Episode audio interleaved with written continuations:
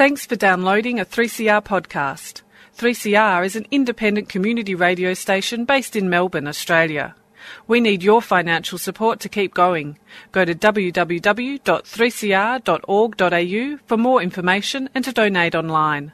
Now stay tuned for your 3CR podcast.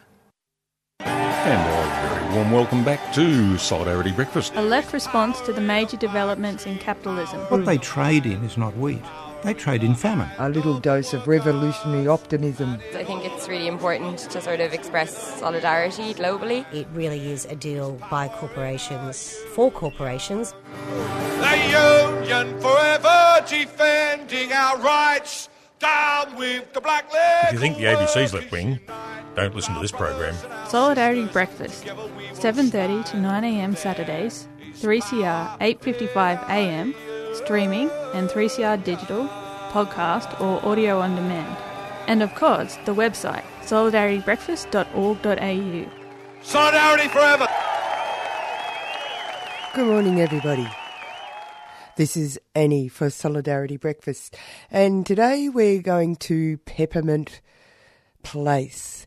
Now we're going to concentrate on uh, the uh, importance of uh, the amenities, the amenities we live in, the environment we live in. And an environment doesn't just mean the bush, the deserts, the natural environment, if that's even uh, the, the, whole concept of pristine environment is uh, natural environment seems uh, probably uh, overblown. The idea of it is a bit overblown, but uh, we live, all of us who are in the city, we live in urban environments. And uh, I had the great opportunity last Saturday to go to a little corner of Coburg Peppermint Place, Peppermint Tree Place. Uh, that was just an incredible surprise to me. Uh, it's a piece of uh, natural environment crea- created by the locals, effectively. Uh, it's got a, a uh, nursery, it's got uh, vol- a whole range of things. But anyway, this report outlines the things that are going on there and why it's so important to the community. and a rearguard action has been taken against uh, the existence of uh, Pepper Tree Place, uh, and we, the report explains what's going on there too. Uh, the auspicing organisation Uniting is uh, going to s- sell it off, close it down, and surprise, surprise, the community is up in arms. So uh, it's preparing to fight a big battle. So this is about, uh, this story is an important story because it's about the actual worlds that we actually live in and uh, the determination that uh, local communities must have in order to protect the amenity and the places that they love. So I'm not I'm not going to muck around. We're going to go straight into this. The first part of this is about uh, explaining what Pepper, Pepper Tree Place is, the event that took place on Saturday, and we'll later follow it up with some comments from the people who actually use it. So here we go. I started at Pepper Tree Place as a volunteer and became a uh, staff member in 2010 and stayed on for about three years. Um, and I was uh, caring for the relationships here, so I was uh, coordinating volunteers and program development during that time. So now I'm just an active supporter. Um, I guess I've continued to volunteer in different ways since leaving Pepper Tree Place. Um, what happens at Pepper Tree Place though? Okay, so Pepper Tree Place is a beautiful uh, community green space. So I wouldn't just call it a community garden, but it is a garden. What it also has is a nursery, a cafe, and a whole lot of different organisations who come through and use this space. Um, together. Yeah, and this is a quite a big developing area out in Coburg, isn't it? It is, and I think it would be really disappointing to lose something at the heart of it that is essentially so valuable, especially as Coburg changes and becomes a higher density. Yeah. Um, wh- why? Why do you need to save it? Why has it been moved on? I guess we can say thank you to Uniting uh, for the 15 years of care that it has offered to Pepper Tree Place, and that is an organisation who, um, under different names, has uh, supported this the growth and development of this space. Uh, in a recent merger, I guess a decision was made that Pepper Tree Place was um, costing too much and that it would be closed. So we've been given a very tight time frame in which to um, respond as a community to try and find a solution to keep it going. Why is it important to keep? I think that you can see and uh, read some of the responses from people. Um, one of the ones that hit me really uh, in the heart the other day was a volunteer who um, is an older woman, maybe 86, who has been volunteering here for 11 years. And she just said very simply, I've been here for 11 years and I really don't want to see it go. G'day, Liz. I'm from 3CR and I've uh, come to report on what's happening here at Pe- Pepper Tree Place. G'day. G'day, how are you? Can you tell me what this place means to you? Uh, look, I've written quite a few things about what this place means to me, and one of the things that keeps coming to the top is that it's a place that gives hope and support just by its very existence in a community. It gives support for so many people who are working in, in Moreland and further afield to change the way we live so it's sustainable on the planet. And so it's the, the existence of it itself and the, and uh, many of us who uh, volunteer here and do a whole range of different things come whatever rate, weekly, daily, monthly, and get and feel supported. I mean, we do, we're working, we're giving, I'm mainly involved in the food swap, and uh, food swap itself is a testament to uh, food sovereignty, uh, sharing economy, uh, support, and sharing information and knowledge and skills. So that means all of those things and much more. Now, uh, they say that uh, because of a merger, the figures don't add up. then the figures are based on, um, I believe, on erroneous assumptions. So um, I, I, I, think that uh, community, uh, as we take over, if the community takes over, we or whoever, it's going to be, um, it'll be profitable in so many ways. Nani, nani, nani,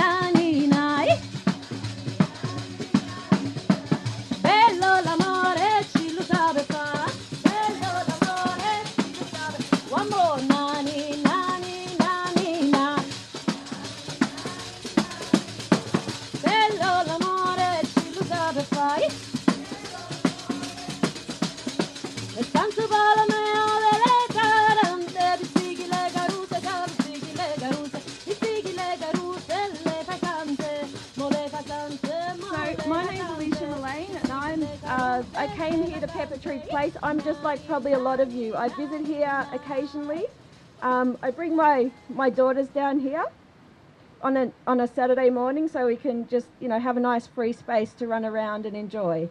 Um, there's a lot of people that are involved in Pepper Tree Place. I'm just, you know, just come, just come along just recently and, and part of what I, I saw was I came down here one day and got chatting to the volunteers and they told me about the fact that um, Pepper Tree Place was going to close uh, sort of towards the end of this year. Um, and then it started popping up all over the place and, and in different spots. So I created um, Save Pepper Tree Place as a way to kind of gather us all together and try and look at what we can do as a community to try and ensure that this place stays open for the future. Um, eh, but to me, you know, like I'm, I'm just in the regular visitor, but there are so many of the volunteers who are here today we there's about from my understanding, there's about 60 regular volunteers who come down and, and work at Pepper Tree, but Pepper Tree Place on a regular basis. So that could be every week or, or very regularly come down and make sure this place stays open. Just a minute, Bubba. No, no. Um, so just for pe- a bit of background for people, um, Kildonan pe- started Pepper Tree Place about 15 years ago. It's operated as a social enterprise through the nursery and the cafe. Um, as I said, there's a number of volunteers who come and work here regularly. Um, part of why we're here today is Kildonan um, and Uniting Care and, and 23, around 20 or 23 other agencies have merged. Um, in, as part of that merger, they've been rationalising some of the programs that they run, and they've decided Tree Place is one of those that they're going to rationalise and close. Um, so we're, we're, they were originally going to close the site in November, however, they recently brought it forward and have indicated that they're now going to close the site sort of toward uh, sort of uh, the first week of September. So time is really tight for us now. We've got only a few weeks to try and get a resolution to how can we keep Pepper Tree Place going. Um, so the group that sort of formed around this, a, a, little history. We started with a group of 12 people about three weeks ago. The following week we had 60 people. Last week we had just a core group of people, but 23 people turned up. Um, we've had a thousand people sign the, the petition already in, a, in a, a little over a week. Um, and we've got 400 people who've gathered onto the um, Save Pepper Tree Place um, Facebook page. So we've, I think, you know, that's amazing, an amazing effort done by this whole community in just such a short space of time. So I think a round of applause to everyone for gathering around.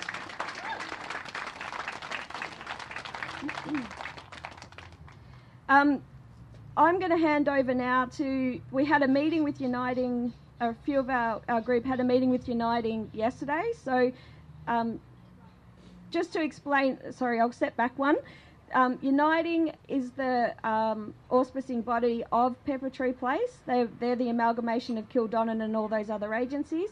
They lease this site off Uniting Church um, through the Uniting Church um, Coburg and the and the Victorian Synod.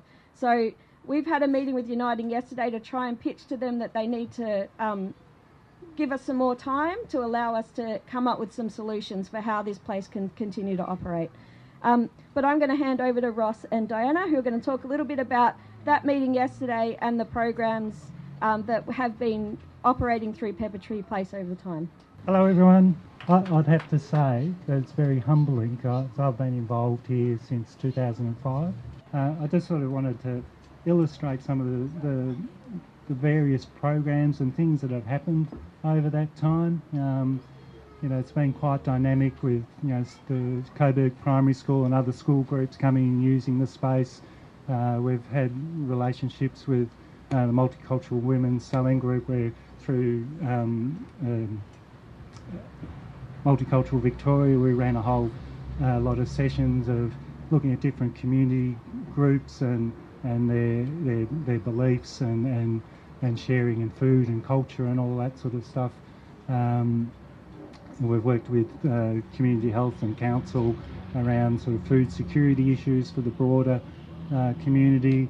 Um, and you know we've run worked with old programs where we've sort of worked with people to sort of rebuild their self-esteem um, and re-engage with the, the, the workforce.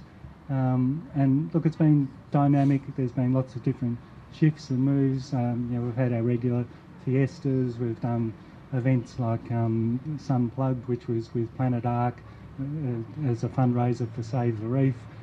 Lots and lots and lots of different things. There is great community involvement in this space. Uh, and currently it's regrettable that we're uniting, so in the, the um, amalgamation process that's happened is, as uh, was alluded before, that uh, rationalising everything. I think what's most troubling is that we've just been given three weeks until this place is closed to the public. So there's no time that we've been able, or very, you know, such little amount of time to be given for us as passionate um, volunteers or community members to find a resolve to this situation. And we firmly believe that there is a resolve to this situation, but we need time, and I cannot understand why that time will not be given. We asked them again at a meeting yesterday, and they flatly refused to enter into any negotiation. We will give it one more try, and I believe with the assistance of council to, to facilitate that process, and hopefully they can understand that the passion behind this is to keep it going. Now, if they need to step out, that's fine. But allow the time to facilitate a transition process so this community centre, the community involved with this, can still retain this site. As far as we know, the, the local church is supportive uh, and will progress with those discussions. But as I said, time is essential. Um, not sure what else to add at the moment.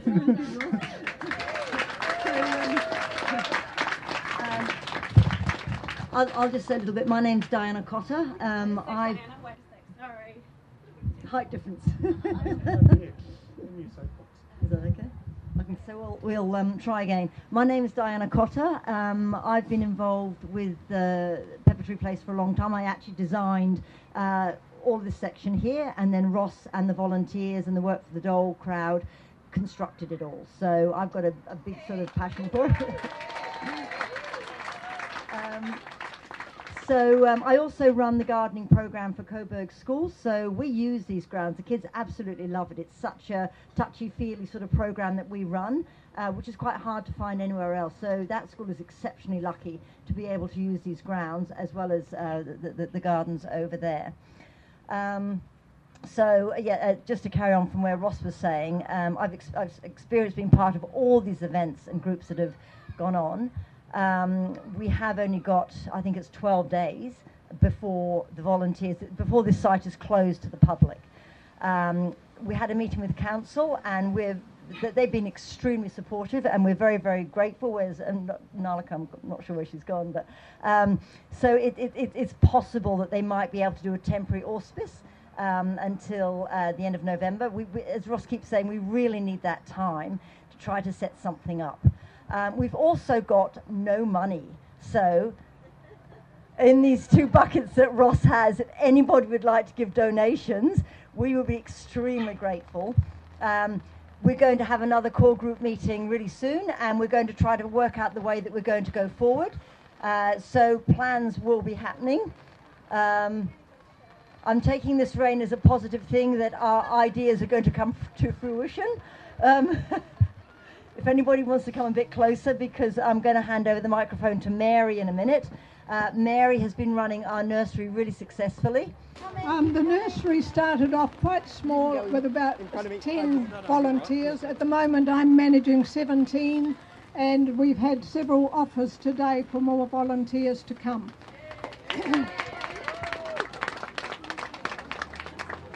we have four chooks who have to be looked after. They are eight years old, and one of them is still laying.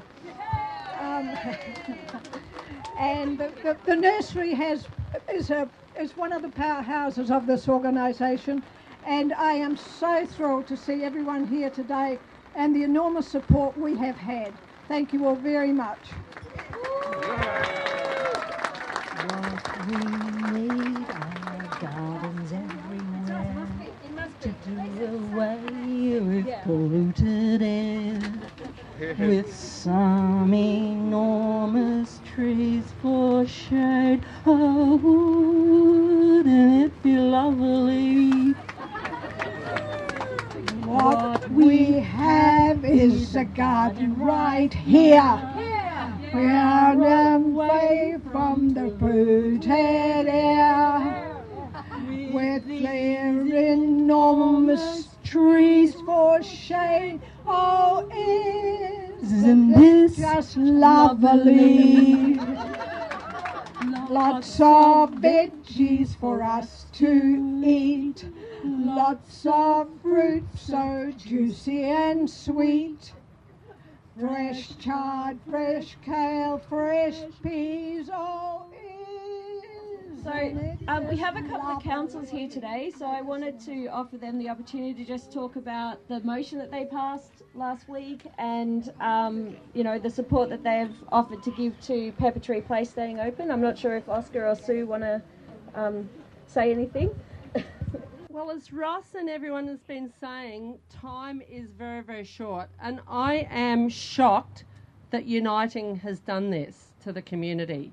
Um, and I suspect one of the reasons they've done this, uh, like saying you've got to close at the end of August, is because they knew that a campaign like this was getting off the ground and they wanted to try and act before the campaign got too strong. So I think there's a lot of design in what they've done. Um, so we don't have a lot of time, and I th- but I think it is important that the council has passed the motion of support that it has because I think that does give um, you know some institutional support to the campaign, which I think is important as we go about trying to work out how we're going to save Pepper Tree Place. And I think, um, you know, I haven't been very involved in the nuts and bolts of the of the campaign, but it, I get a sense that this is a campaign that can win. There's a lot of strength here, and and we need this strength because very soon, if the developers get away with it, we're going to have a sea of 19, 18, 16, 17 story buildings across the road in Pentridge.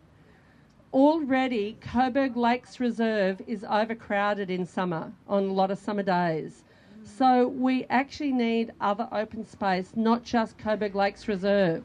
So I think, um, even though council doesn't own this site, I think it's in the interest of council and the whole community, including people who've never heard of Pepper Tree Place, that we save this place because we people need respite from the world, and that is really what you get a sense of when you come to Pepper Tree Place. I find it really hard to describe Pepper Tree Place to people because it is so many things, and I wouldn't swear that I know all of what Pepper Tree does, but it is, um, I feel a sense of peace when I come to this, this place.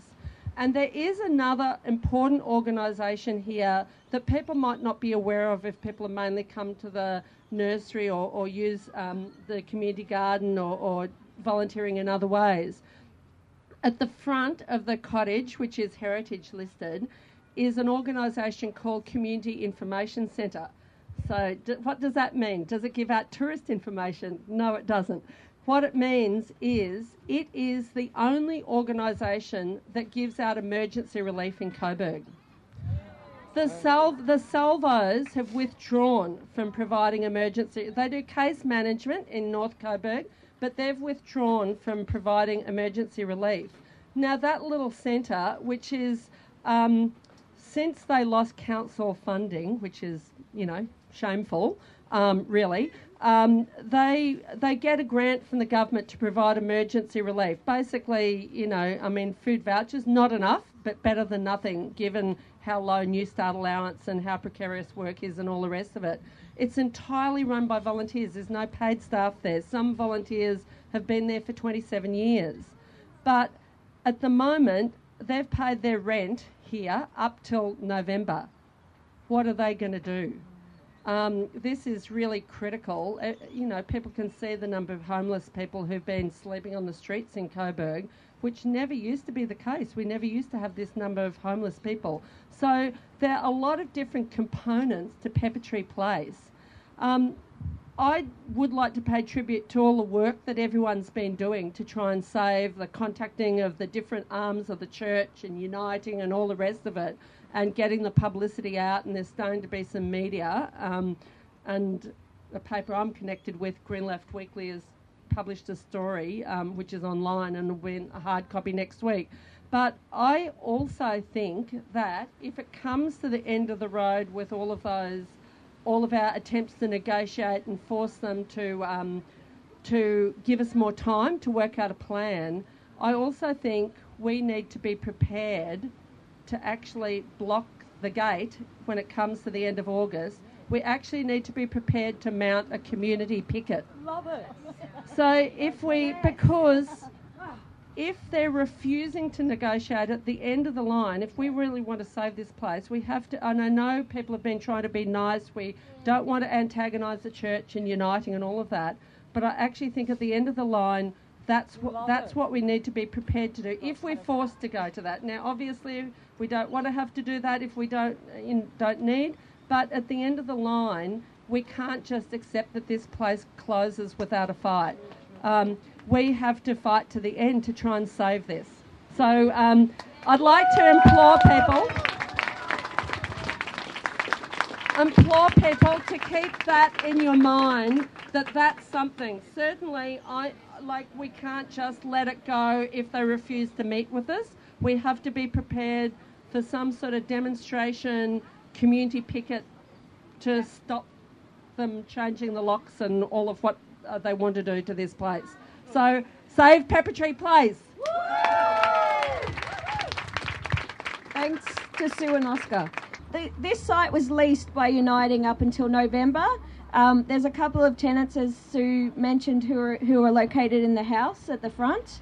Um, so we believe they've got, they're going to continue some involvement here until November.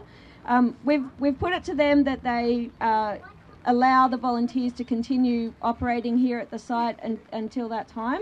Um, they're not keen on that, but we're still working that, that angle.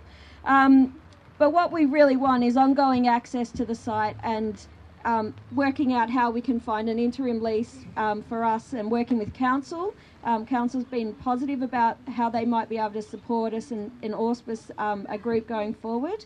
Um, but I mean, the big thing, as Ross said, is this has just sprung up on us. We we thought we had till November to sort something out, but they've got the jump on us and, and closed it quickly. So we're we're trying to we're trying to scramble. We just need time to try and get some solutions together. There's lots of people in our community. I mean, let's you know the the things that Coburg has saved over the time. You know, we've we managed to get a win a um, high school for Coburg back. We've opened the pool. There's so many things that this community's come together to save in the, over the time. So we we know we can do it. Yes, they know they can do it. You're on Solidarity Breakfast with Annie, and we're we're down at Pepper Tree Place. That's Pep, uh, Pepper Tree Place is at 512 Sydney Road. If you want to go down there and check it out in Coburg, and it is a truly surprising place. This whole story is about community fight back against uh, the removal of absolutely. Uh, imperative uh, uh, provision for human uh, interaction, uh, human um, capacity to interact with each other, with the, with nature, to understand the world around them in a way that it uh, brings positive reinforcements. And I was able to get a little bit more of an understanding of what was so important about Pepper Tree Place from people who were there last Saturday. Lots of people were there. They were actually aggrieved, highly aggrieved at the whole notion of, uh, and stunned. Why did you come today? Oh, we've been coming here for the last 10 years. Yeah. Yep, and uh, we just want to, want to stop them from closing this place because it means so much to us. How did you get to know about it? Um, just by accident. We just were just walking past uh, about 10 years ago, and uh, we have a large garden at home, and we came across the nursery. And, and, so, do you get to speak to people when you come here? Absolutely, yes. Yeah. We, we often come here. Uh, we come here at least once a month a lot more often because we go to the nursery. Um, and we started off, we got a lot of plants from the nursery when we first set up our garden about 2009. And now we've set up the garden, we uh, try to donate plants to the nursery to keep uh, keep it going. It's a very uh, built-up area in Coburg, it so is. it's a very nice sort of thing to come across, isn't it? Yeah, I mean, we're very lucky. We still live on a quarter acre block, but lots of people uh, uh, don't have that kind of space available anymore. Do you want to add anything? Oh no, I love this place. Yeah, yeah, I love this place. I hope it doesn't close. G'day, you guys. I'm from 3CR. Can you tell me why you've come here today? Why it's important? Uh, I volunteer here. Oh, do you? Yeah. Okay, and what do you do? Centre. I work in the garden centre. Yeah, yeah, yeah. How long have you been working here? Uh, four years. Yeah. Roughly on and off. Were you surprised to hear that they were expecting to close it? Uh, yeah. Yep. Yeah. Yeah. So quickly. Yeah. Yeah, yeah. Uh, and also, I noticed what September isn't that the growing period? Isn't that spring? Yeah. that's the spring fiesta normally. Yeah. Yeah. It's a big time. Yeah. So they really, the timing was impeccable. Yeah. Yeah. Yeah. It's terrible. Yeah. Can I ask you why? Do you come here often? Oh, yeah. Yeah. Do you like it here? Yes, I love it. Yeah. What do you do here? Uh, we get plants because we have a small garden at our place. Yeah, so that's why we come here. It's nice to have uh, more than your own backyard, isn't Yeah. it? Yeah. Yeah. Bit of space. Yeah. So we um, live in Hadfield. Yeah. So we usually ride down here to get some plants, support the place. Yeah. Yeah. So it's an excursion Yeah. for you guys. Yes. Yeah. Yeah. Oh, how disappointing to think that it might close. Mm. it's very sad. Yes, I um, yeah, I, I'm very sad. Yeah, Are you interested in how the community's come together and is going to fight it? yeah, I am. Um, because like there's heaps of people who have come here, and they've they're supporting it very well. So like I don't think it's gonna close. Like I reckon we can do this. Thanks. You're welcome. I'm walking around Peppermint Place. It's got uh, paths, gardens, a bluestone shed, an old building up the front that they were talking about, which is uh, heritage listed, a huge nursery down here. It's very surprising. It uh, goes up against the primary school. There's pepper trees, which I presume is where they get the name from. Very surprising to think that such uh, work should go to waste. Very surprising to find it in the middle of Coburg too. Do you come down here often? I'm from 3CR. Ah, um, I've come here a few times. Um, I mostly volunteer at CERES. Um, it's kind of a, quite a similar. It's like a little, a little version, isn't it? It's quite surprising to find such a place right next to Sydney Road. Yeah, most definitely, and it's a great communal feel that it has. Yeah. it's a great turnout today. Yeah. And you can tell that it's a great place because I used to keep chooks and these guys are very sprightly. Yeah, they look like they're in a happy environment, which is the main thing. Yes. And they came up to the fence to say hello to us. They did. I think they want some uh, some more weeds or food, by the looks of things. Um, I've had a few friends who have done workshops here before, Yeah. so that's kind of where I'd heard mostly of it, and always passed through going along Sydney Road, and always have been meaning to stop past. So I think this was uh, a good time to rally together, and Mm. hopefully see what happens. Do you want to tell me why you come here? Yes, I come here. I think, I think um, Sue Bolton said, you know, it's hard to describe the place, but it's such a calming, relaxing spot to come to. You do feel like you're away from the rest of the world when you come here, and the community. There's people from all sorts of walks of life and ages, and it's just wonderful to mix in that community. You don't get to do that much these days, do you? Like, No, you don't. No, it's it, people are sort of, you know, when you've got kids, you're sort of with people with other kids and stuff like that. But this is a broad range of people, and it's wonderful. Was it a shock to hear that they were thinking of ch- uh, closing it? Absolutely, because of how much work's gone into it and all the. Um, I mean, apart from all the plants, it's the structures, it's the. Um, it's the decorations. Uh, you know, there's so much going on in this garden. How, why would you waste it all? Also, no consultation with the community that uh, uses it. What uh, it seems very far out kind of approach for a social welfare organisation. I don't understand that at all. The fact that they they had the, I mean, it's been running with the help of volunteers, people who put all their time and energy in for no, you know, no charge, um, put their heart and soul in, and and to just you know close it without proper um, consultation or any feeling for those people. That's it appears to be they've got no feelings at all for, for the heart of this place, and that's really sad. Do you think they want the land? Um, well, my understanding is that they, they there's no plans for the land, but you can't help but wonder because of the development that's going on around this area, and you know it's it's hard to believe um, that they don't want want it, you know, for some other purpose. And once Pepper Tree, if Pepper Tree Place goes, what will you'll just have land with no purpose? That doesn't make sense to me. Uh, so I wrote this song just over the, the last two or three weeks. So I put it together quite quickly, um, and I've recorded um, a demo of it. Of it, if you want to share it, it's online. Just Google ukulele Yui safe Pepper Tree Place, and you'll find it. And I had so little time to record it; it's basically done in my kitchen, and you hear a door slamming at the end. So yeah, no frills. Um, yeah, now, before I actually sing this, let's see if uh, I can get you to practice the chorus with me. Um, it's not too difficult. It goes. Um, Save Pepper Tree Place. Save Pepper Tree Place. Save Pepper Tree Place. Don't let a good thing go to waste. Okay. Think you can manage that? Yeah. Yeah. Okay. All right. Let's see how I go. Um, it's a fairly short song. It's got about five verses. Lots of choruses. Um. I have to remember my lines now. Uh,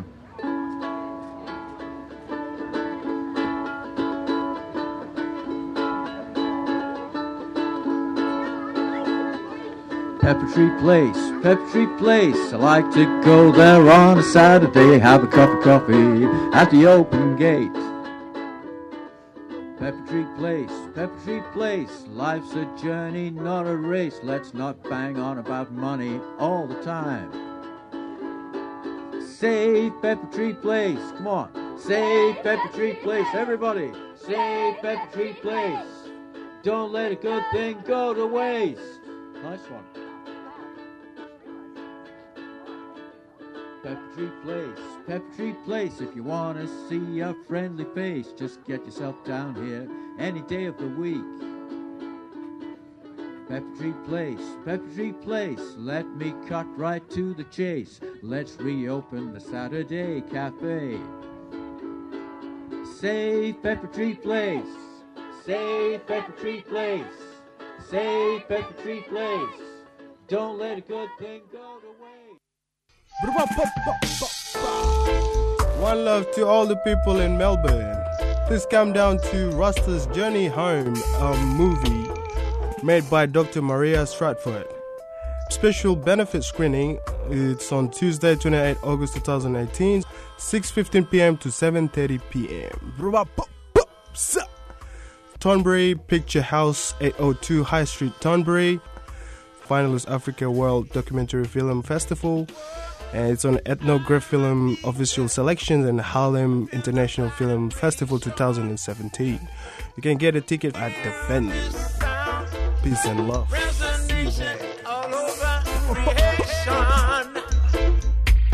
Rasta's Journey Home.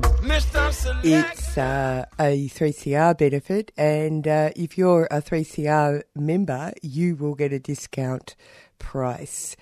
It's on the Tuesday, 28th of August, 6.15, Thornbury Picture House along High Street in Thornbury. And uh, you're on a Solidarity Breakfast with Annie, and we're going to move on to a uh, piece that was uh, gi- given to me by uh, Vivian Langford. Now, Vivian is talking to Andy Merrifield, and it sort of goes along the same theme that we've just been uh, following, the track we've been following, which is the importance of community and places like Pepper Tree Place.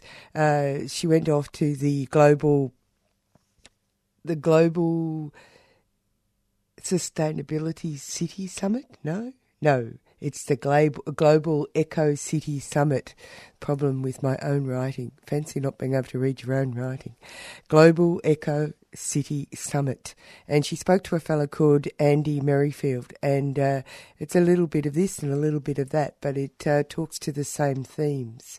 So uh, let's move on I'm still at the Global Eco City Summit, and I've found a person who was very fresh on the stage. He's an English person called uh, Dr. Andy Merrifield, and he's been explaining a little bit of his background to me, which is an author of many books, and the latest one that you might be interested in, listeners, is called The New Urban Quest. So we're talking about eco cities and human development within that, with climate change breathing down our necks all the time.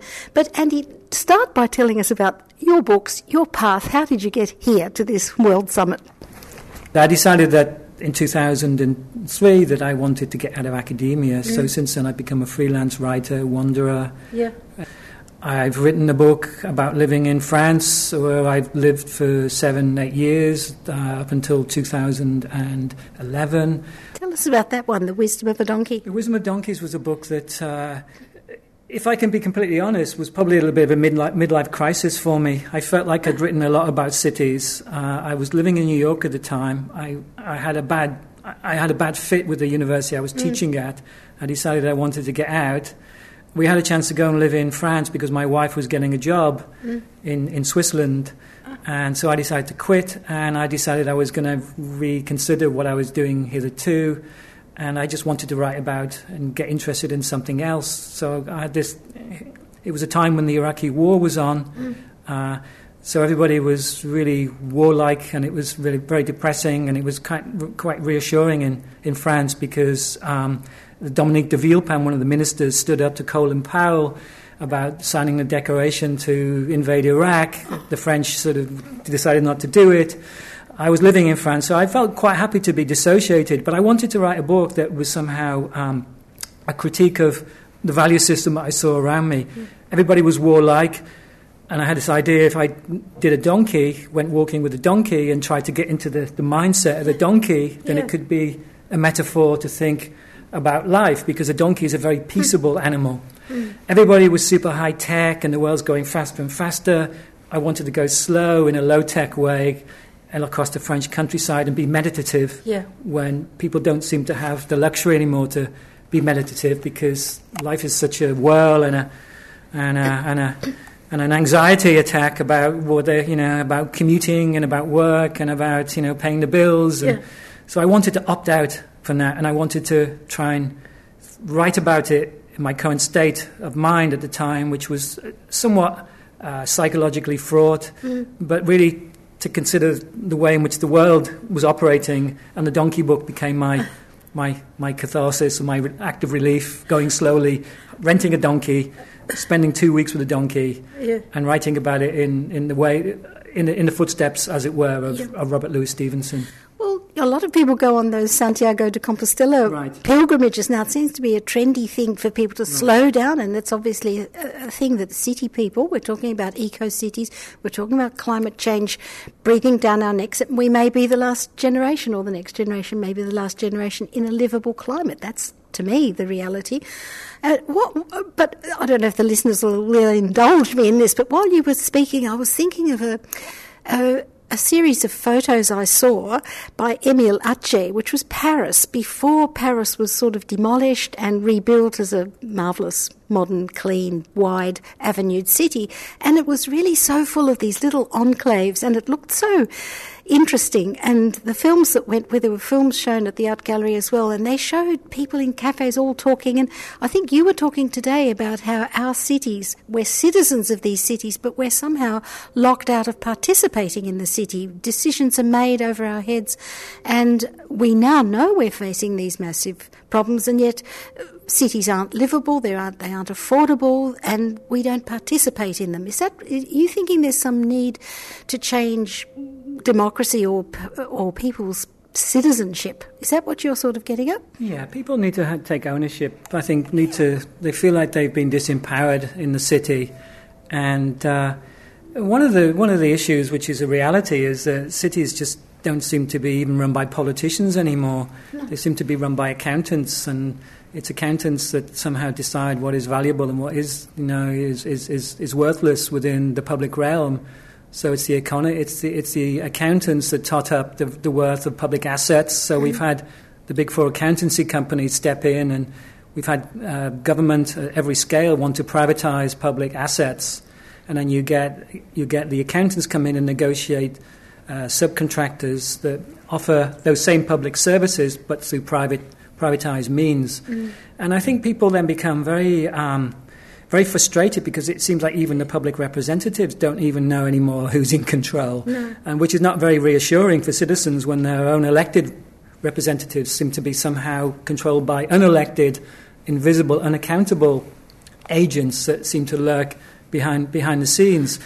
Must say, look, just the terrible fire at the Grenfell Towers. We saw videos, or I saw a video of Jer- uh, Jeremy Corbyn and the local representative of that area going around talking to the people. They obviously knew everybody. They were talking to them in soft voices. It was just a real time video.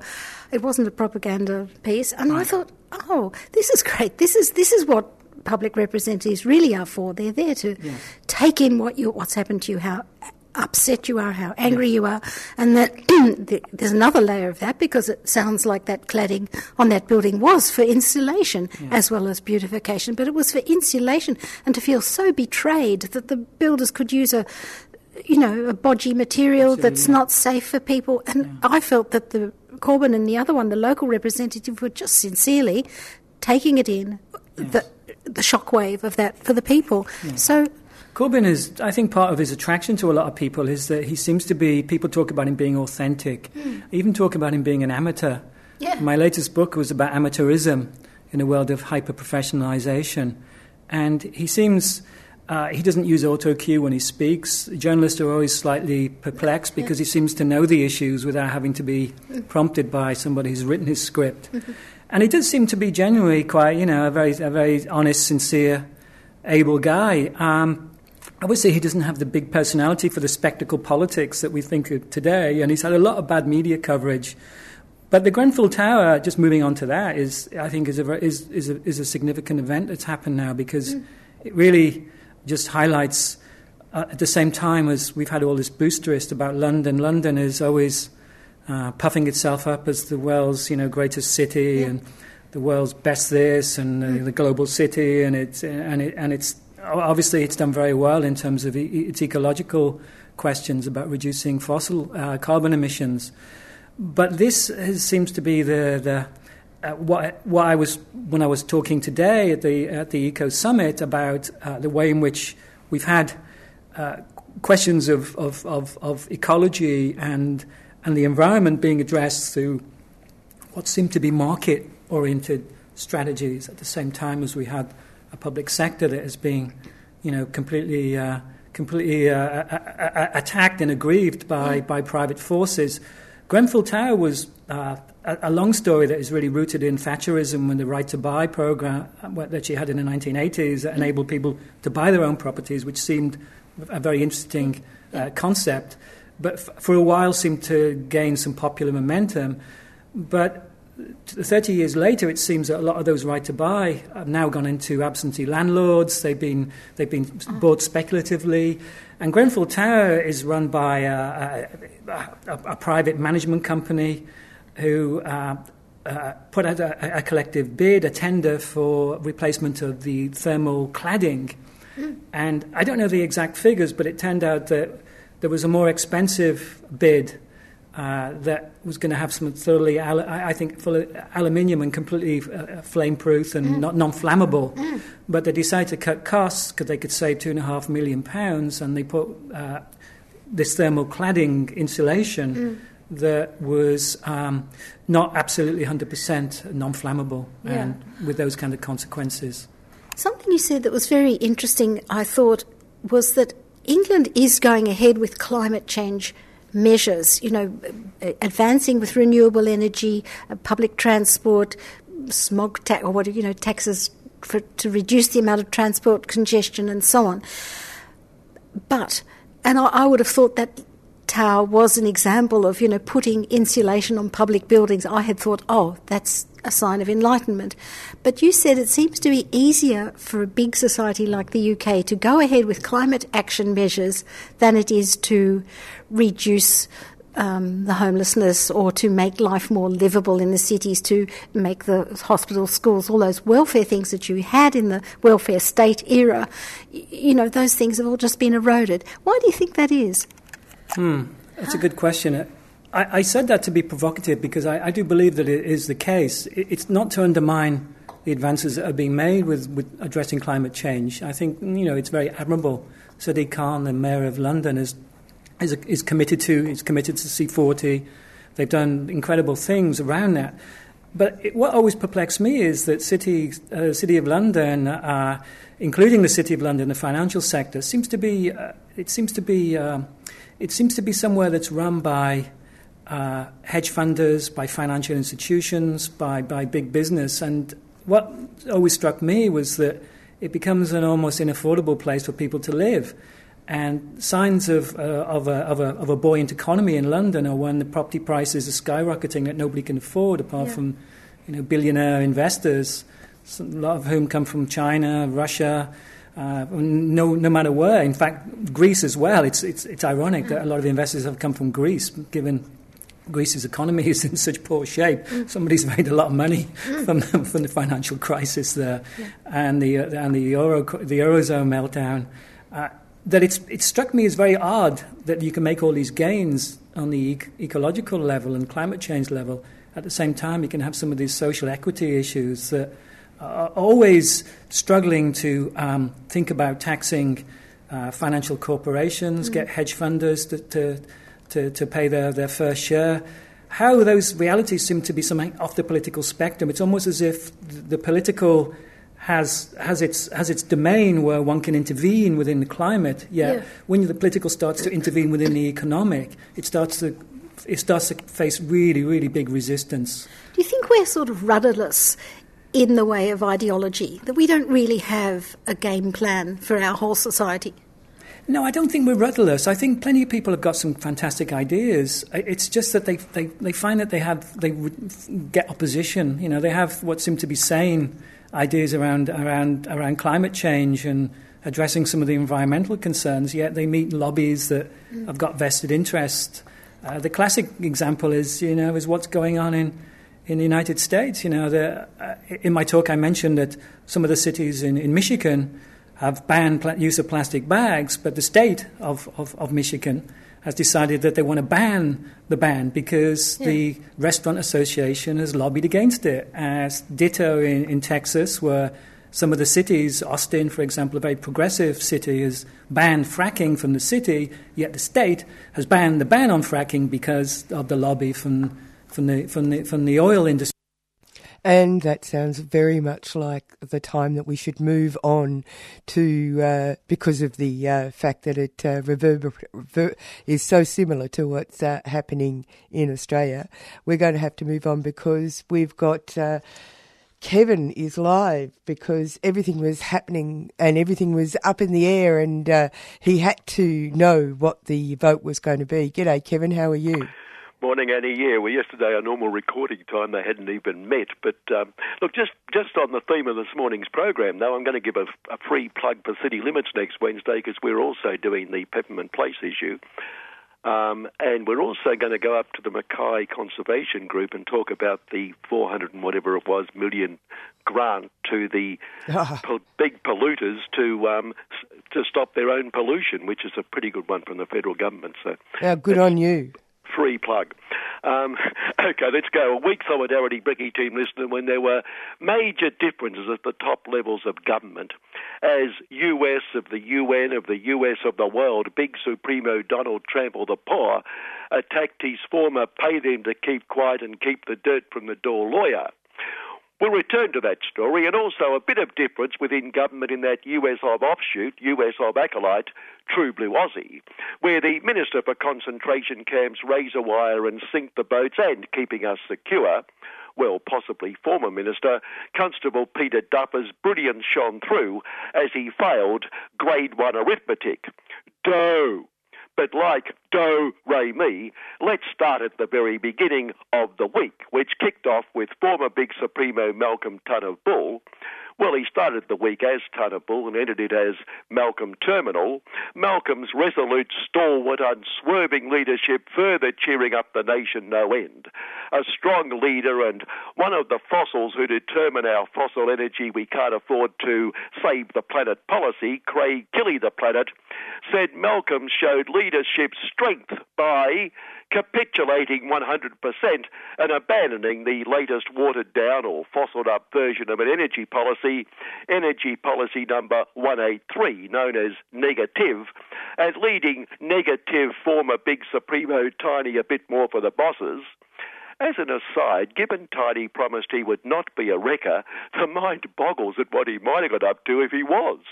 And Tiny, who helped force Malcolm to abandon watered down Policy 183, then attacked Malcolm for abandoning watered down Policy 183.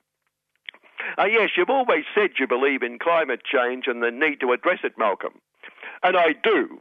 But I believed even more in being Big Supremo, not for myself, of course, but so I could give the country the strong, resolute, unflinching leadership it needs. Well, that tactic worked a treat. Behind him, in this giant fossils tailings dam, we caught the last sight of the negative energy non policy sinking into the depths, and with it sharing the glug, glug, glug. We also caught the last sight of that other holy grail tax cuts for the filthy rich. And by week's end, more glug, glug, glug, as we saw Malcolm himself sinking into the mire. Then, as we turned away, glug, glug, glug again, and spinning around, we caught this huge bald pate about to go under. We have to admire the extreme poverty in the caring business class party when their choice for alternate leader was Constable Duffer. Imagine if he had mastered grade one arithmetic, overseas leaders seeing that skull arrive. You mean that morons, their big supremo? Oh, the embarrassment. But then the Socialist Party has got Little Billy Shorten ambition, and the Hayseed and Sheepshit Party had Barnacle, and Scuttle them more Lashson ended up Big Supremo. So the depth of quality obviously runs deep across the parliamentary board. That bald pate we last saw sinking into the mire, presumably Constable Duffer, had been struck heavily by its own baton, but thankfully there was no chance of it doing any damage. And with the member for Corangamite in mind, who objected to her seat being renamed Cox, I don't want to be the member for Cox. We asked Pete, before he disappeared, where he represented. I'm, uh, like, you know, uh, you know, like, uh, Dick's son. Uh, yes, we know that, but what's your seat called? I just, you know, like told you, uh, Dick's son. Imagine the excitement in those Pacific Island paradises where True Blue Aussie makes the no proper papers, queue jumping illegal boat people feel so at home. Nauru and Manus Island as the big Supremo stakes came down to the past two ministers for concentration camps, razor wire, and sink the boats after they had quickly evicted the pesky woman. Well, the caring business class party has such respect for women. Thank goodness the tailing cesspool was so huge and so deep with constant new arrivals glug, glug, glugging. And I'm sure we also all feel for poor Julie Bashop the Workers, former solicitor for the asbestos industry, just doing her job, making sure victims expired before they could get any of her clients' money. Anyway, imagine the excitement on a and menace. They must have thought all their Christmas islands had come at once. It doesn't matter who wins, they've both been like fathers to us, providing us with a home for years and years and years and years. Two of those items which disappeared into the mire, negative energy policy 183 and tax cuts for the filthy rich, had been led by the new deputy big supremo Josh Friday Icebergs and our new big supremo respectively. So obviously the caring business class lot have high regard for failure, believe failure must be rewarded. Although in that case, then why did they get rid of Malcolm? The Blue Aussie Capitalist Review, P1 Thursday, happy picky labelled, It was a show of unity with Malcolm being loved by Scuttledem's co-conspirator in tax cuts for the filthy rich, Matthias Rotten Tuther, and Scuttledem himself. And what unity and loyalty! Because by the time the paper hit the streets, Matthias was standing behind Malcolm clutching this huge blood-covered knife. And with dripping knife still in hand, Matthias said the man he just stabbed, A2 Brutius, the man he just stabbed, will go down in history as having achieved great things for True Blue Aussie. Great things for True Blue Aussie. Don't know about you, listener, but I can't think of one. Yet Malcolm said he was proud of his record, showing how easily pleased he is. He did list spending billions of our hard earned on the merchants of death's weapons of mass destruction and smashing the construction unions. Some record. And finally, on the events which saw the press gallery having multiple orgasms all week, a leading Constable Duffer supporter, Conchita Fiery Rants Well, displayed a firm grip of policy and reality by telling the ABC the answer to homelessness in Blue Aussie was to cut immigration. no, I've got no idea either, listener. An explanation might have helped or, or might not. Conchita was Minister for Pacific Relations or Pacific Affairs or something, so we asked her what she had seen her role as. My role, isn't it obvious? Keep them out. Conchita sounds Italian, but, but obviously, therefore, you're of indigenous stock. Huh? I don't follow. The result of all of the above, of course, will mean so much to lazy, avaricious workers and evil unions across the country as they celebrate yet another report that real wages continue to fall behind the cost of living. They're caring employers in this so called reporting season, reporting record profits, but expressing their concern for those workers who made a minor contribution to those profits, like, say, 100%, over slow wages growth which they recognise as a problem, to which the week that was has regularly argued there seems to be a pretty simple answer, showing our ignorance of how the greatest little economic order of them all works. Caring employers declaring they can't see any chance of real wage increases in the foreseeable future which, given the caring employer's record in supporting wage rises of any sort, converted to plain English means never.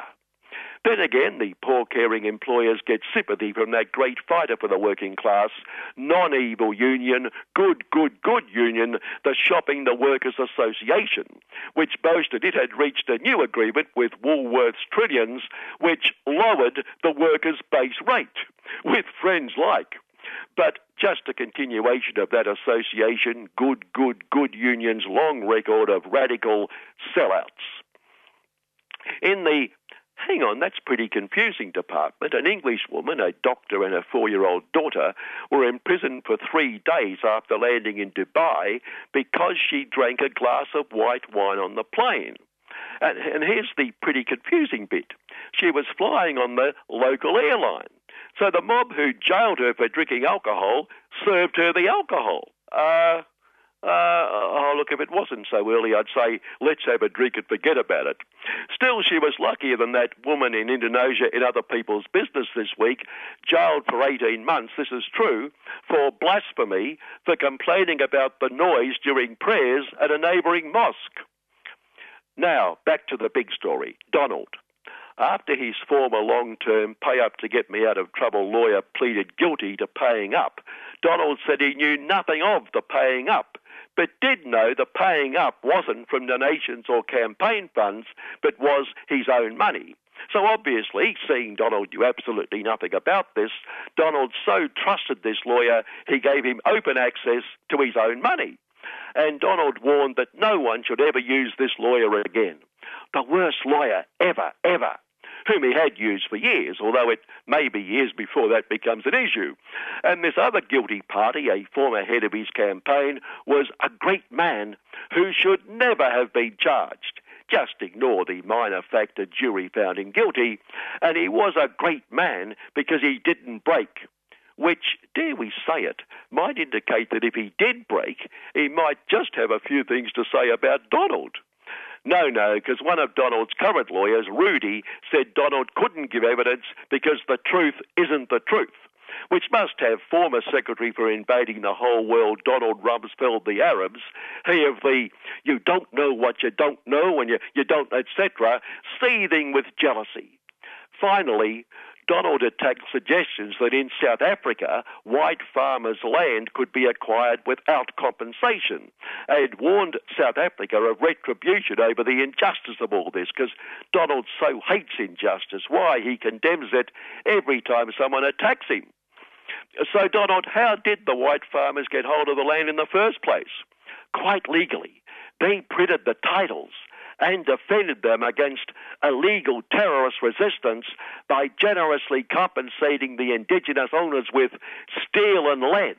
Good, good. Oh, good. Good morning. This is Iri Lecker. You're here on 3CR 855 AM Community Radio. Also streaming on 3cr.org.au. Free West Papua, Papua Merdeka. gets up, one talks. The Australian Plants Expo is a huge native plant fair coming up on September 8th and 9th in Eltham. There'll be books, art, giftware, and talks by Philip Johnson, A.B. Bishop, and Loretta Childs. There'll also be demonstrations and workshops on botanical art, propagation, and native bonsai, as well as activities for children, refreshments, and door prizes. Saturday and Sunday, September 8th and 9th, 10am to 4pm at the Eltham Community and Reception Centre, 801 Main Road, Eltham.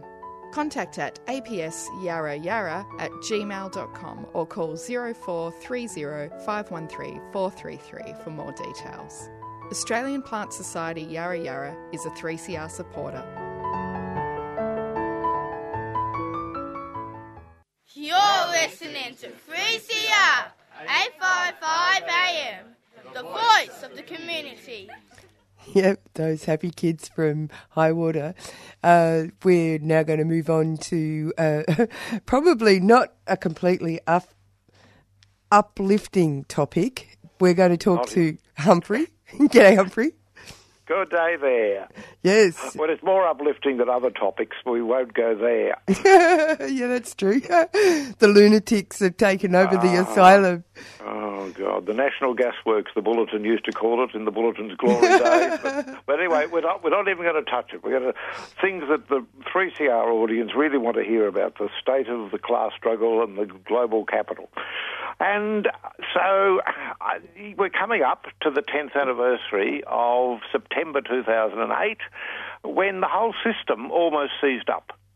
Um, it was really panic stations uh, across the world in September 2008 because what was happening was the banks weren't going to lend to each other. And once that happens, the whole system, you know, just freezes over. So, They were so greedy. They were so greedy that they almost exploded. well, they, well, they weren't. Wasn't just the greed. They didn't know what was going to happen next. It was out of their control. Once Lehman Brothers went down, none of them could know who else was likely to go broke. So even if you thought, oh, well, that bank's all right, but what about the bank's creditors? What if they went down and took that bank down with them and you were lending money to that bank, you'd go down too. So, uh, like little, you know, sort of, you know, sort of crabs and things, they they were forced in order to survive. And it was only the intervention of the governments, of course, that stabilised that um, in 2008. Now, the four of the most dangerous words in um, economics have been described as, oh, but this time it's different.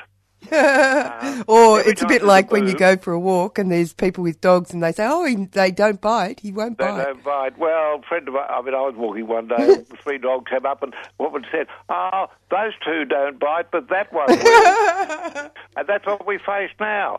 So now, if it's what I would really want to point to today is that yes, this time it is different, but it's going to be worse.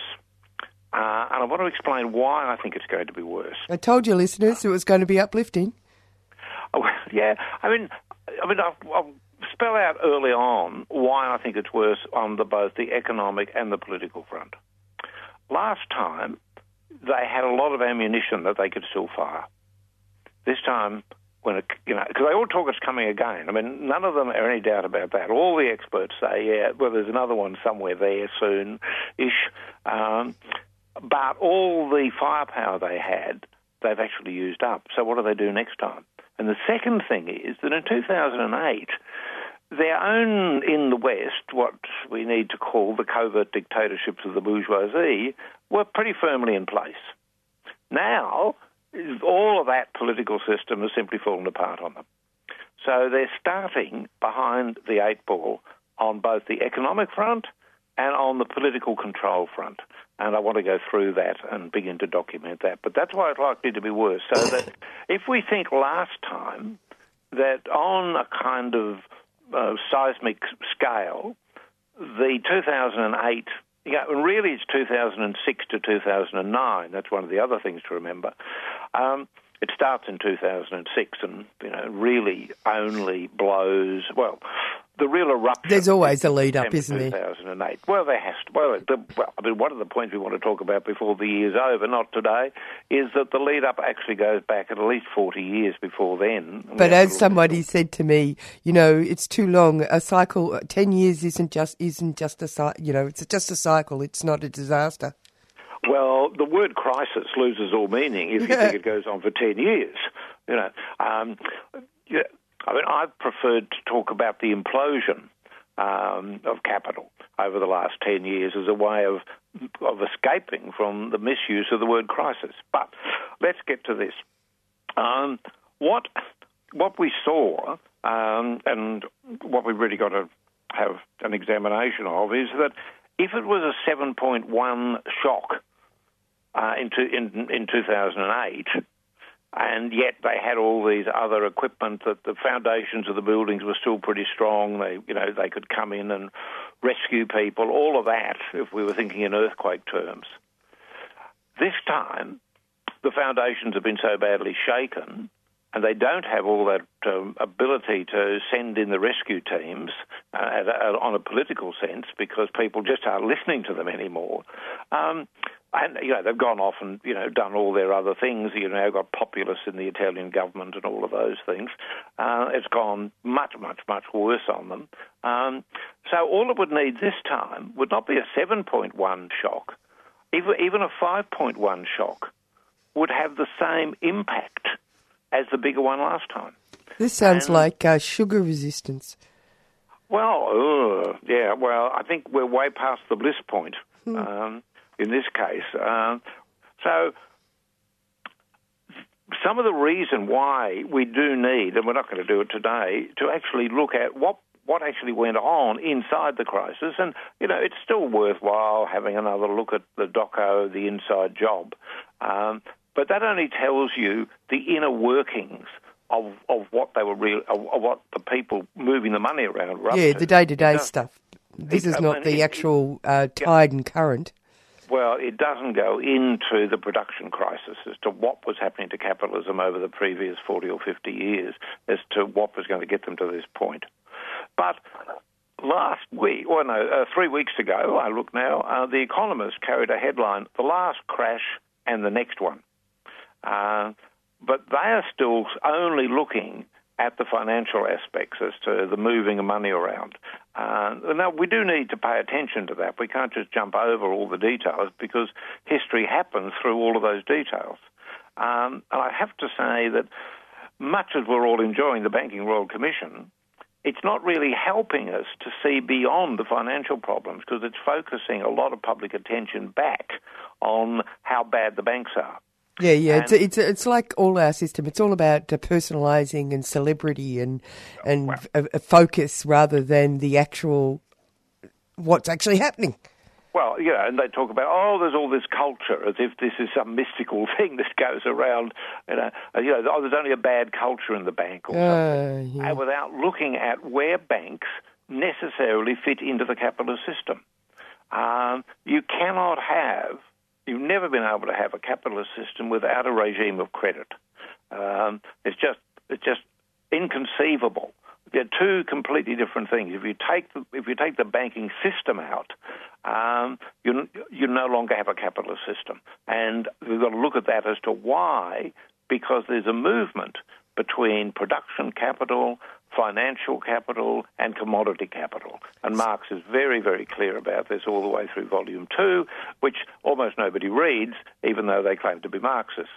But So, this is uh, the uh, capitalism as a juggler.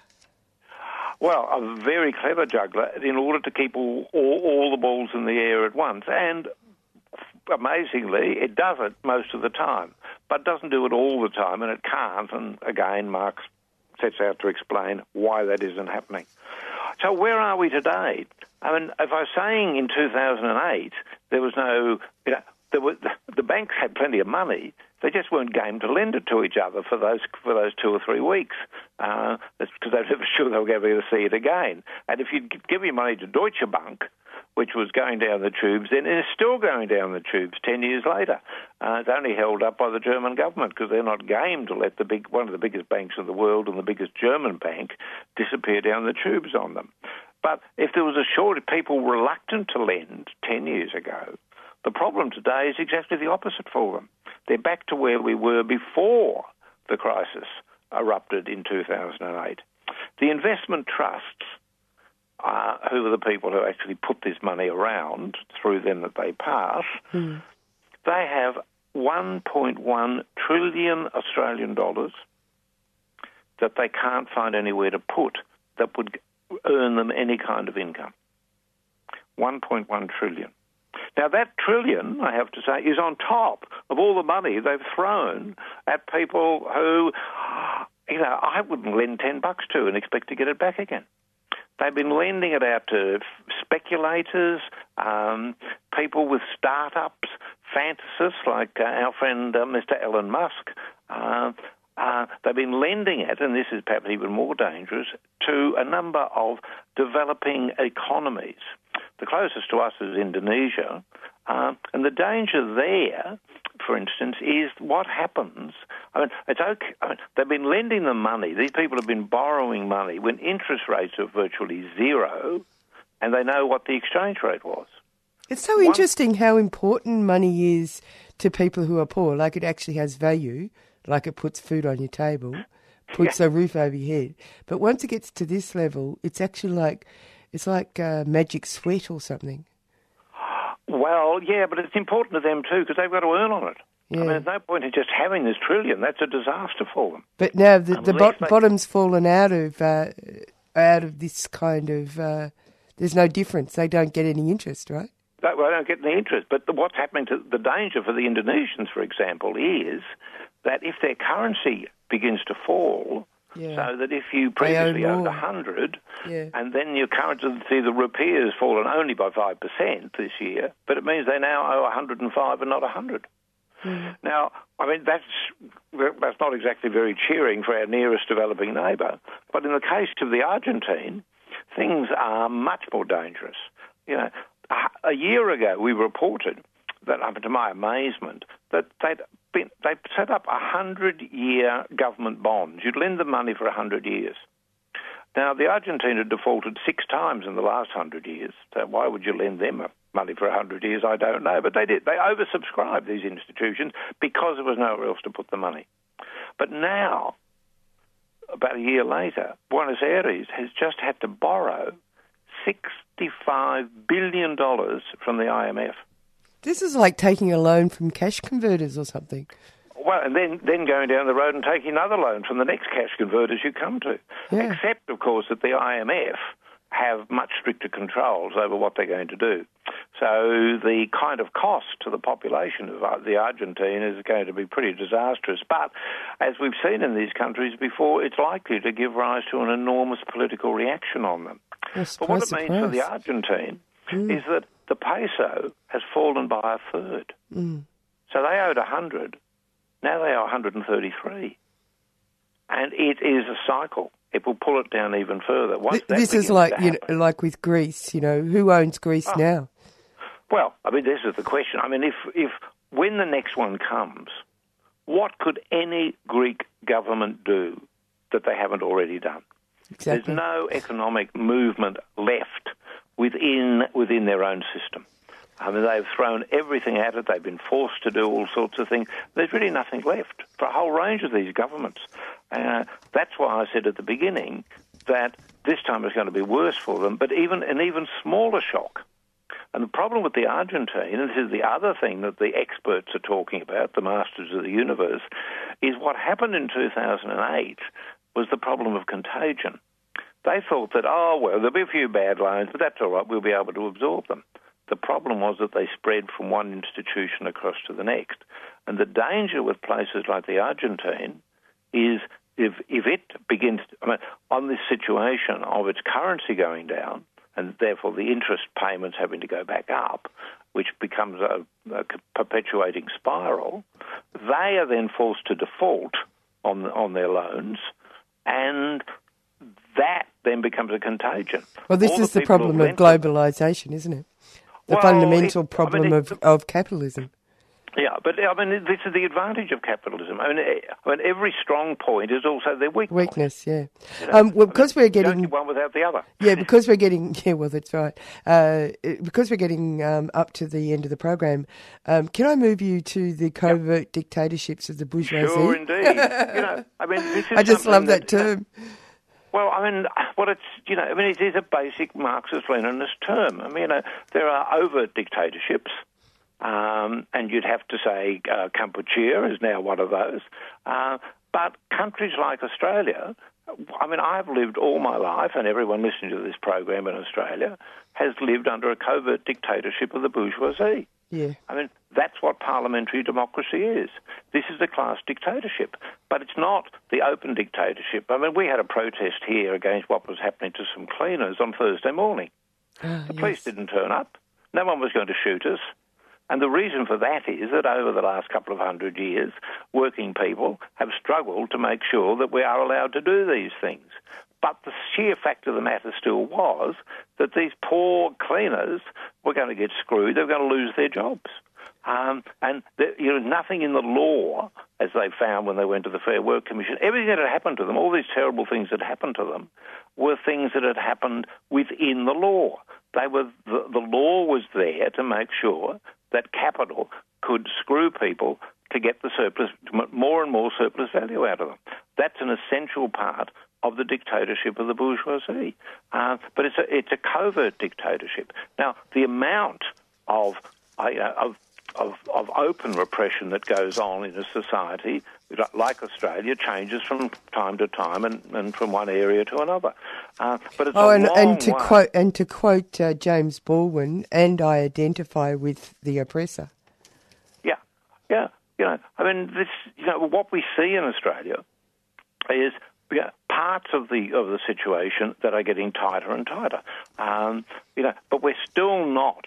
You know, I mean, as I've said on the program before, if this were an open dictatorship of the bourgeoisie, an overt dictatorship, 3CR would have been closed down. Yep. You know, I mean, that's the other thing to remember. You say, oh, you know, it's all, you know, we're, you know, we're moving towards a dictatorship.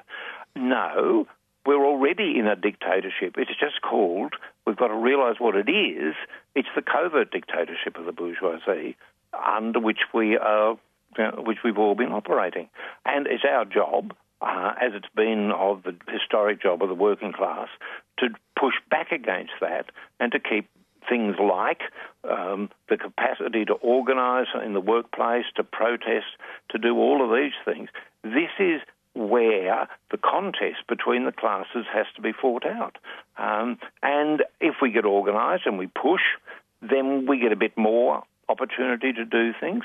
And when we don't, and when they're able to break us, um, then the overt dictatorship uh, is able to get a, you know, they're able to to uh, to pull the strings a bit tighter.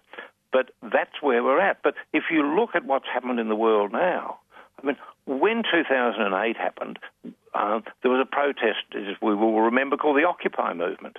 Mm. But it's child's play compared to what you now see with Podemos in Spain, with what's happened. I mean, I mean, the whole of the political system that was in place in 2008 is no longer there.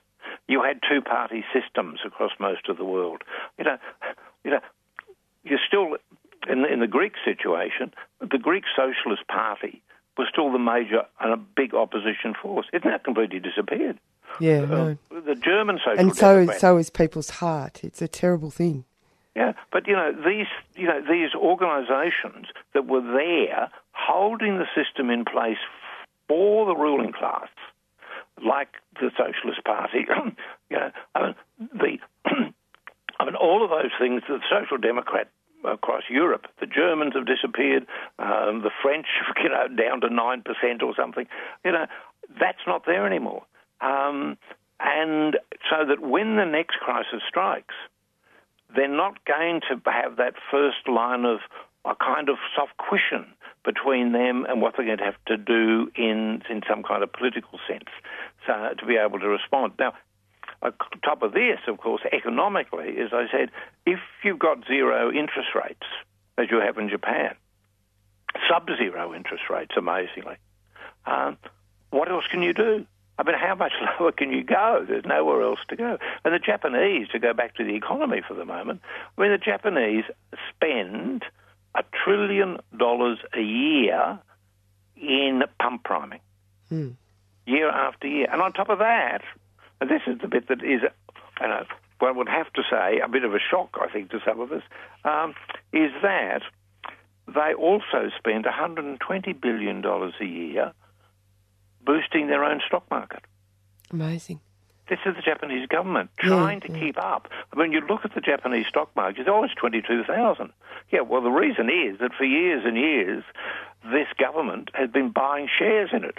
You know, it's a kind of, I mean, it's a kind of government Ponzi scheme in some amazing way. So that the combination of the political and that it is now out of control. Um, where you do still have, well, I mean, can you say that the UK anymore has a two-party system? Um, probably not. Uh, you know, it's falling apart in so many different directions. And uh, one of the bizarre things that's happening is that the, the UK citizenry is so alarmed at what's going to happen if they can't get a deal as to how they're going to get out of the European Union. People in Britain are stockpiling spam. This is not a Monty Python joke about spam, spam, and spam. No. This is a measure of where the world is up to. It's a class memory, that's what it is. well, it, yeah, it, it sure is that. But it's an indication of people thinking, what the hell is going to happen next? You know, we don't expect the governments to ride into the rescue anymore. So that at a political level, at an economic level, things are in a much more parlous state even than they were in 2008. Although at the time, it could have gone completely disastrously for the system if they'd hesitated a bit longer before the, the American government managed to actually decide, oh, yes, this is a real crisis, we're going to have to do something. At the moment, the American Executive Committee of the bourgeoisie has Mr. Trump Yeah. to run it for them. Yeah. Uh, everywhere you look, it is not the, yeah, it's, it's fallen apart on them. well, look So- who we've got. Well, yeah, but I mean, um, it's still holding here. Uh, you know, you've still got the problem here, and I think it got worse this week. That you've still got that people are thinking, oh well, we've still got the alternative of the ALP, um, and not seeing that what is happening is that this is giving such a free ride to the ALP, the disaster on the other side, that they, the leaderships up there, um, won't feel any of the obligation that they might have been under to get support from the unions and from the progressive forces in the society. And they'll just think we're going to get a free ride. So instead of selling us out a week later, they'll be able to sell us out in 24 hours. Oh, and on that cheery note, Happy and, note, that happy and, note. uh, Well, we'll be back. and the we'll prophecy of next eco- time, right in the middle of the crisis, 10 Yeah. years ago. And we'll look at it again from a different angle. Okay, Annie. See you, mate. Bye bye. Uh, uh, on that note of uh, predictions of economic right water rafting in our future, uh, Solidarity Breakfast has come to its end. We were doing a long look at uh, Pepper Tree Place uh, and uh, its potential uh, closure and uh, looking at uh, urban environments and the things that you need to do as a community in order to save uh, what is there that makes it livable. We moved on to uh, Kevin's analysis of what's been happening over the last week, and we've just been speaking to uh, Humphrey McQueen at the anniversary of the uh, disastrous financial crisis, global financial crisis, 2008. And as he said, it was really 2006 to 2009, and get ready for the next one on its coming around. We're going to go out with uh, Crowded House. No, not Crowded House, Talking Heads. Isn't that funny? Crowded House, Talking Heads. Funny how your mind works. Burning Down the House. Because, uh, as someone pointed out, Burning Down the House was probably the theme song of uh, the Australian Parliament over the last week. Coming up next is uh, Asia Pacific Currents. Adios, amigos.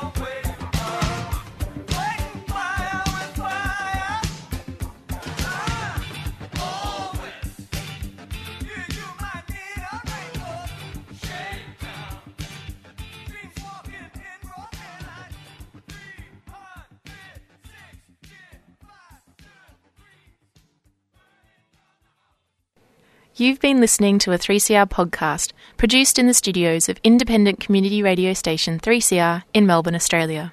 For more information, go to allthews.3cr.org.au.